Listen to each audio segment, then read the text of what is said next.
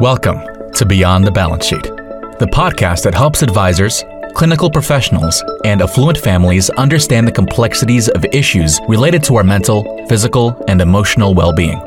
Our co hosts, Arden O'Connor and Diana Clark, will interview a series of guests on a range of topics, providing informative content and practical tools for professionals and families to consider.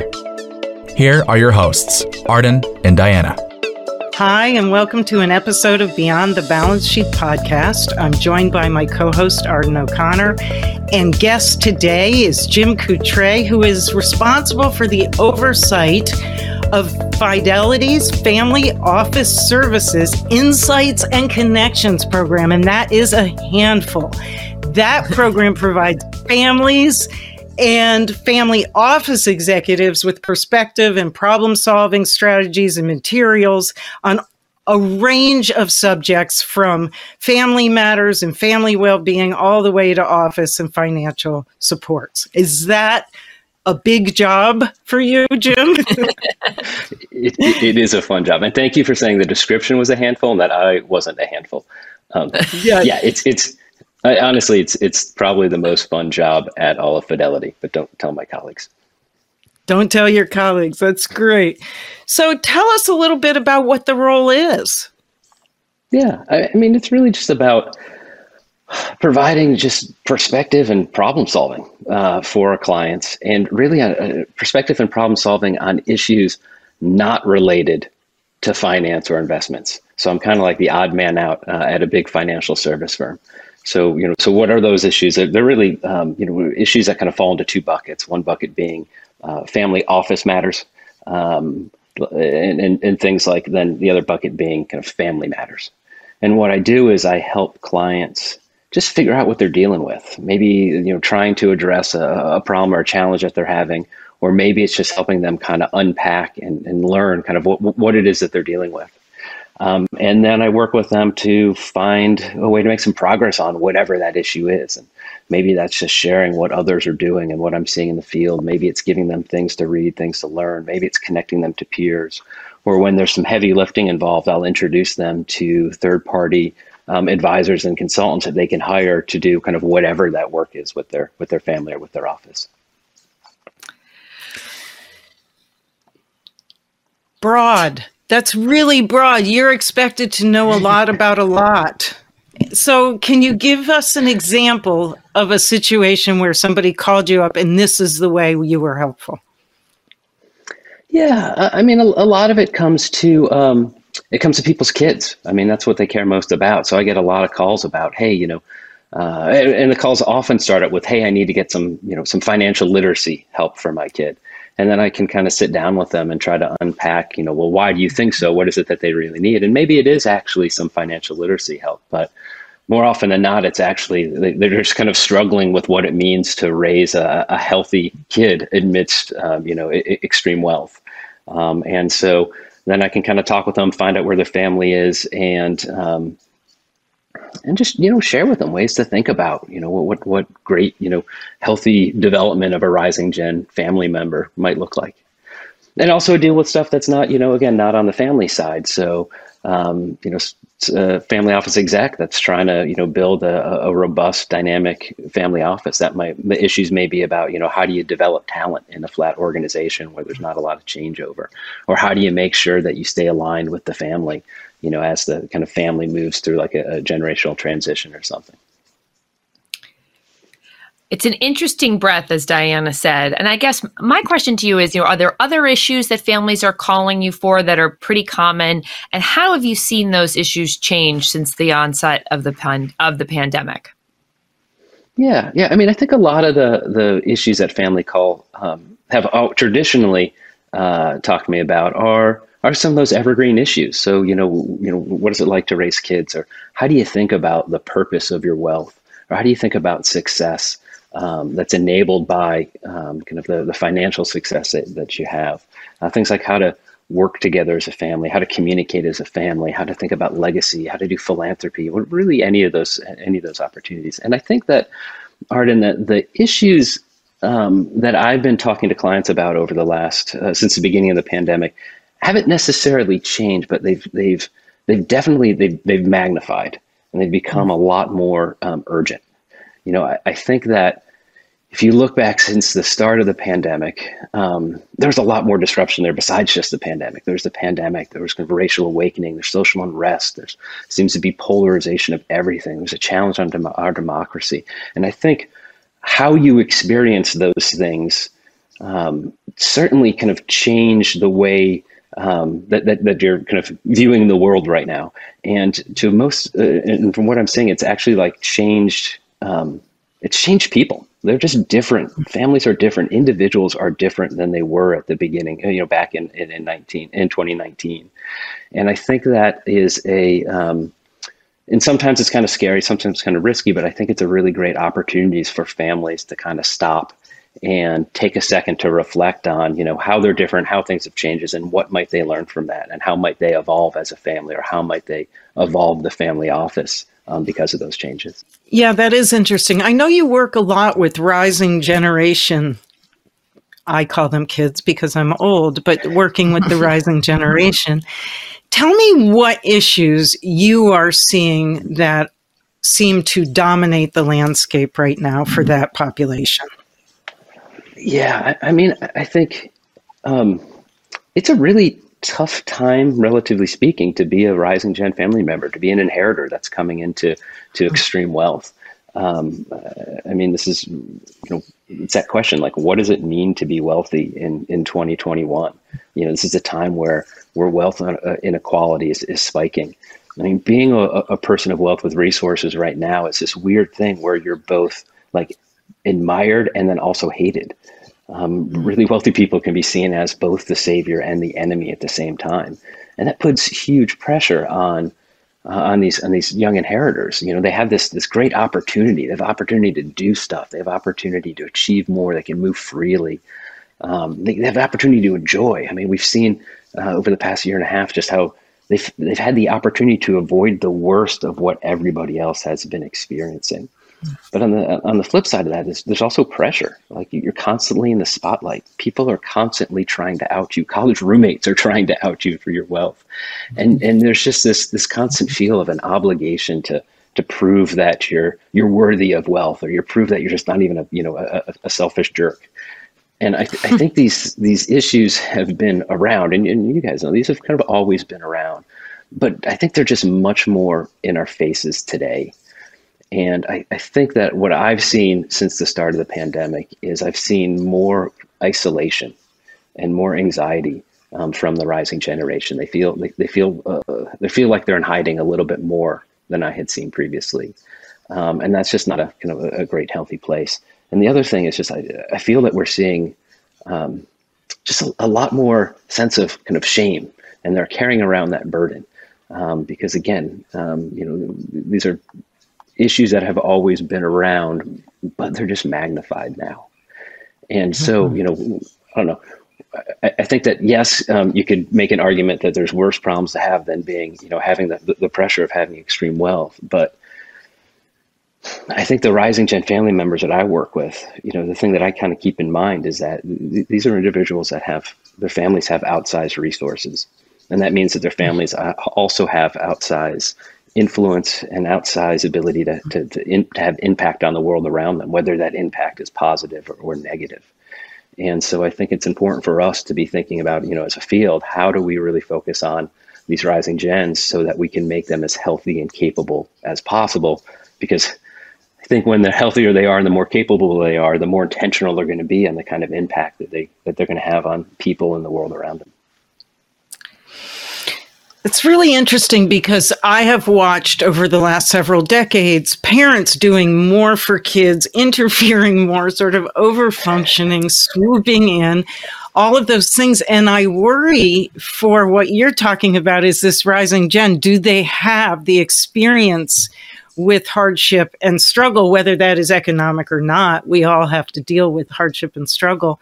So I'm wondering if they have the experience or if that's one of the things you coach families through.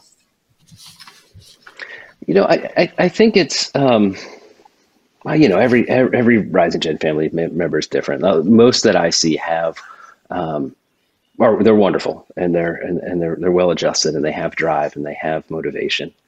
Um, and so, you know, yes, you can look at it in, in, terms of the individual. What does that individual child need? One of the ways that that I'm trying to work with clients and I'm trying to get um, get support for this rising generation is is through their family office, because I think the family office is this amazing um, instrument. It's a vehicle out there um, that most often is, is you know harnessed to to develop uh, financial capital, but really can be used um, as an instrument to help develop the um, the rising generation in a way that's more intentional, in a way that's more structured, in a way that's um, that's more consistent than if you just kind of leave it to you know the family members themselves or parents to do it on their own. So you mentioned family offices, which I think is a great point. I'd be curious to hear two things. One is how do you think that family offices can better support that rising generation? And then two, you know, are those changes or is sort of the philosophy around that held by the older generation? Do you see conflicts in the way in which people think about their family offices, or is there sort of a general consensus as to this is sort of the way we have to move, knowing that? That this question is going to be complicated because most family offices are very distinctive. So I imagine there's not one grand sweeping generalization we can make that it holds true for all cultures and areas of the country and all families. I guess the way I'll answer that, Arden, is I, I think I still see too many family offices that are very solely focused on financial capital. Um, that's the way that the office is set up. You know, maybe the founder, when they kind of developed it, they needed somebody to deal with investments or somebody to deal with taxes, and it's kind of shaped that way. And um, whether by design or just unintentionally, a lot of families, family offices still are just around that model of financial capital. And I think that's the lost opportunity um, because you know again why is the financial capital there it's not just to amass more financial capital it's to it's to uh, you know uh, to help the family to help the family thrive mm-hmm. to help mm-hmm. the family flourish and so to take that element of family flourishing out of the family office and not give them a job in that i think is doing a, a disservice to the family um, and so, you know, how, how, do you bring that into a family office? How do you how do you bring the development of you know of the qualitative capitals and not just the financial capital into the family office? And I, I think sometimes it's, you know, it's really up to the family members to ask for that and, and, and, kind of demand that it comes into the office. And sometimes it's also up for the executives to to to step in and intervene and say, hey, we got some great opportunities here. Um, and so, you know, uh, just I think about four family office executives. It, it, it's um, you know, when I talk to them, the kind of the advice I give them is take a second to reflect on what's going on in the family and, and how that how that second gen or how that rising gen is um, is being supported or not being supported, and mm-hmm. then look at what you can do to help the family kind of create a different version, a different goal for success. And so, and so going to the family and helping kind of create a vision for success that isn't just around finan- financial capital. Um, when executives can do that and can kind of paint this kind of this north star of where the family wants to be and what success looks like for them in terms of health in terms of thriving then the family office can jump in place and put put things in place to support progress towards those goals mm-hmm. um, i mean I, th- I think of one family office that you know like every other family office you know they have obviously have this mentality of stewardship of financial capital and so they have all these lawyers and, and, and tax professionals and investment people to steward that capital. But at some point in their in their history, they, they kind of flipped the, that that stewardship model over, and they said, "Hey, as a family, it's not the financial capital that's the most important; it's our family members. So let's make mm-hmm. ourselves a family dedicated to the stewardship of humans." Hmm. And so as soon as you do that, then you, and you say, okay, family office, like you're here to support that goal to help us be good stewards of humans. Also, in the family office has to do a lot of different things. You know, it has to understand what that means. It has to come up with some framework of what success looks like. And in this case, his family's using, you know, qualitative capitals like, uh, like human capital, social capital, legacy capital. And they, they use that articulation for the family office to create um, programs and create um, goals around each of those capitals and then support the rising gen with things like education, things like learning, uh, things like volunteer opportunities, things like connections to peers and, and even mentorships there. Um, because that family mm-hmm. office kind of has a roadmap to the, the qualitative capital goals and they can keep the hold, hold the family kind of accountable for making progress towards them. Hmm. Really interesting. I mean, it sounds like a model that we haven't seen in the family office space, at least in the past, you know, 20, 25 years. So I, I think it's great to hear that there's a broader perspective on ways in which we can redesign um, family offices to have more than a financial outcome. I'm smiling as you're speaking because I think of you know the terms i often hear and i'm sure you've heard this and it's probably a pet peeve is you know this is the softer side of wealth when as whereas i sort of look at it like this is actually the hard stuff this is where families often experience sometimes conflict sometimes they have they're even in the best of family circumstances they may not all be in agreement about how you know philanthropy money is going to be used or ways in which they're going to meet and all those kinds of things i'm curious mm-hmm. you know when that pops up in a family system whether a family is asking you for for uh, a referral that might be a delicate subject matter or you sense that there is a dynamic that may not be in total cohesion how you manage that as a professional who's also representing a major financial institution that wants to keep the families happy, basically. Yeah, yeah. I mean, um, I guess the, the, the first thing I do is to make sure that the family uh, and the and the family office executives understand that there is um, kind of brewing uh, brewing opinions. I, I, don't know. Maybe sometimes it's conflict. Maybe sometimes it's conflicting values or priorities. But but maybe it's you know maybe it's not because that conflicting seems like it's it's uh, it's a bad thing. But just to help the the family office and the family embrace the fact that they need to talk, they need to work through this, they need to engage family members in what might be uncomfortable conversations. Because I, I think in my experience, I've seen too many family offices who are more than happy to um, kind of turn a blind eye to discontent or, or differing opinions within the uh, within the family. Um, and they're you know more than happy to just kind of say you know hey this isn't you know I'm a family office executive. I'm a professional. This family stuff I don't want to get involved you know I, I don't want to bring in all these voices. And um, and that can be harmful to the family because if you pretend that that that that conflict or those differing voices aren't there um, then you and, and, you ignore it or you try to quell it, mm-hmm. um, it doesn't lead to good outcomes. Um, because either what you're going to have is you're going to have uh, kind of like a pressure cooker where some family members become more and more dissatisfied and, and they feel more and more alienated. Um, and you know, that polarization builds. And then the office is more likely to have something really just kind of blow up um, and, and potentially be kind of beyond the point where you can repair it.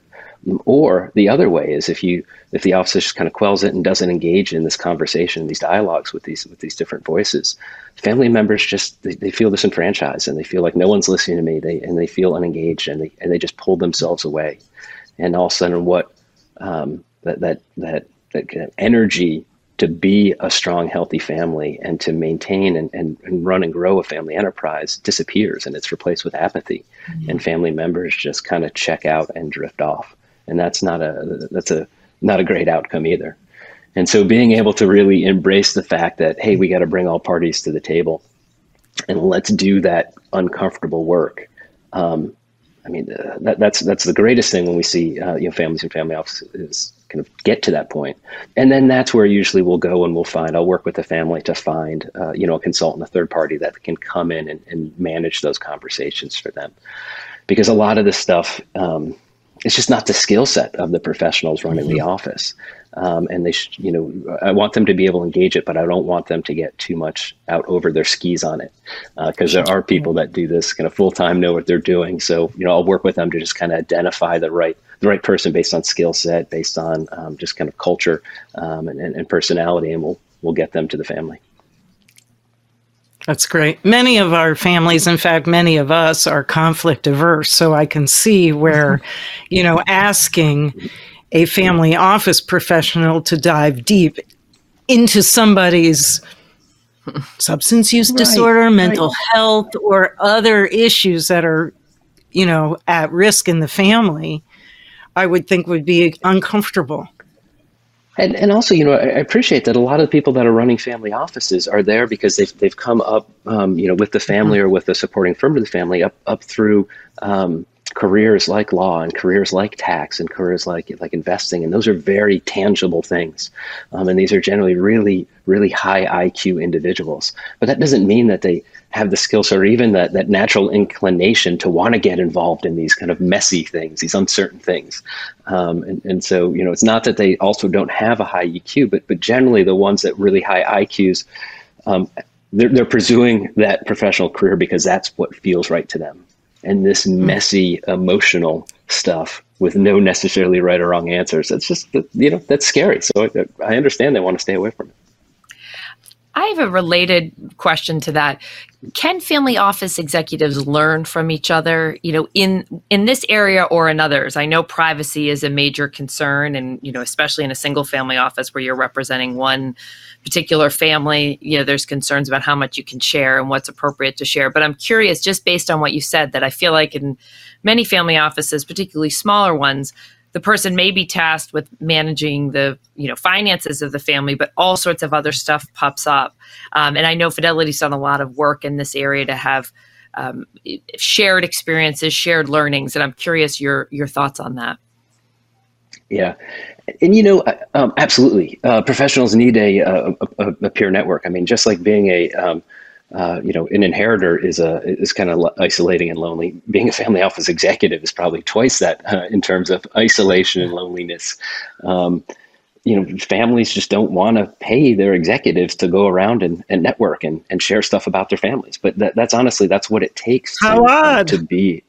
yeah, yeah you know? But that's what it takes to be a, a I think a, a, to really serve the family well because you you need to problem shoot stuff um, and you need to have peers to collaborate. You need to executives need to be able to see what else is going on on the horizon so that they can help the office evolve and they can bring all these other best ideas back to their office.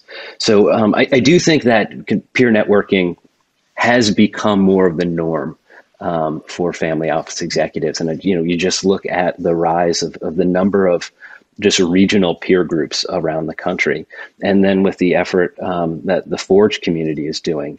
Um, I mean, right there. So Forge community really is a gathering place for um, all these kind of smaller regional peer groups.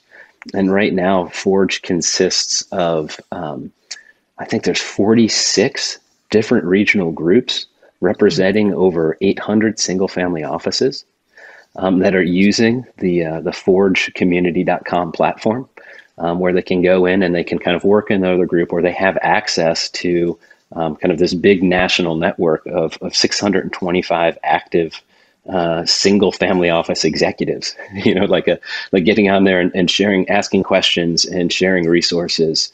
And again, kind of providing that peer to peer support that, that allows us all to do our jobs a lot better.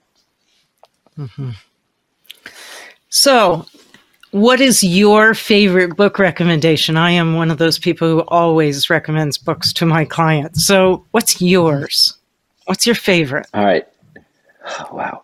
Um, I'm gonna I'm gonna answer that a little differently. So I'm gonna give you my whole my, my whole reading list. Um, and what that what that means is um, one of the questions that in my job I get here more often than any other question is, Hey, Jim, what should I be thinking about that I'm not thinking about? And I love that question because when I'm sitting there and talking to a client, you know, I can start pinging different ideas off them, different concepts, different things, and kind of find out what they're thinking about. And then I can be like, okay, hey, here are the things that, that I want you to know. Um, but I can't do that with everybody. Um, so we recently, my team recently created a new resource to go and capture those hundred ideas that I th- that I've seen um, over the last decade that kind of create the most aha moment for families and for family office executives. And so we pulled that all together on this, in this kind of online, free, um, easily accessible resource. So it's uh, insightexplorer.fidelity.com. And you can go in there, you can choose whether you want to explore issues that are relevant to your family or issues that are relevant to your family office and you jump in and there's a couple sections and you just respond to some diagnostic statements. And uh, they'll show you a statement and you can tell you do you agree? Um, or um, and you click yes i agree. Great that means that you're thinking about it. Or if you click hmm tell me more then that means that you're not necessarily sure about that concept and then we feed up a just one or two white papers. Um, that'll be maybe a little segment from one of my favorite authors um, that'll kind of capture the core of the idea. So really a great way if you want to know what I what like what I want people to read, you know, what I'm reading, what I think is valuable, uh, is to spend a little time on Insight Explorer and, uh, and and just you know see what really really stands out and, and seems interesting to you. I like that. That's the modern day version of going into the bookstore and letting your intuition guide you to the book. exactly. Exactly.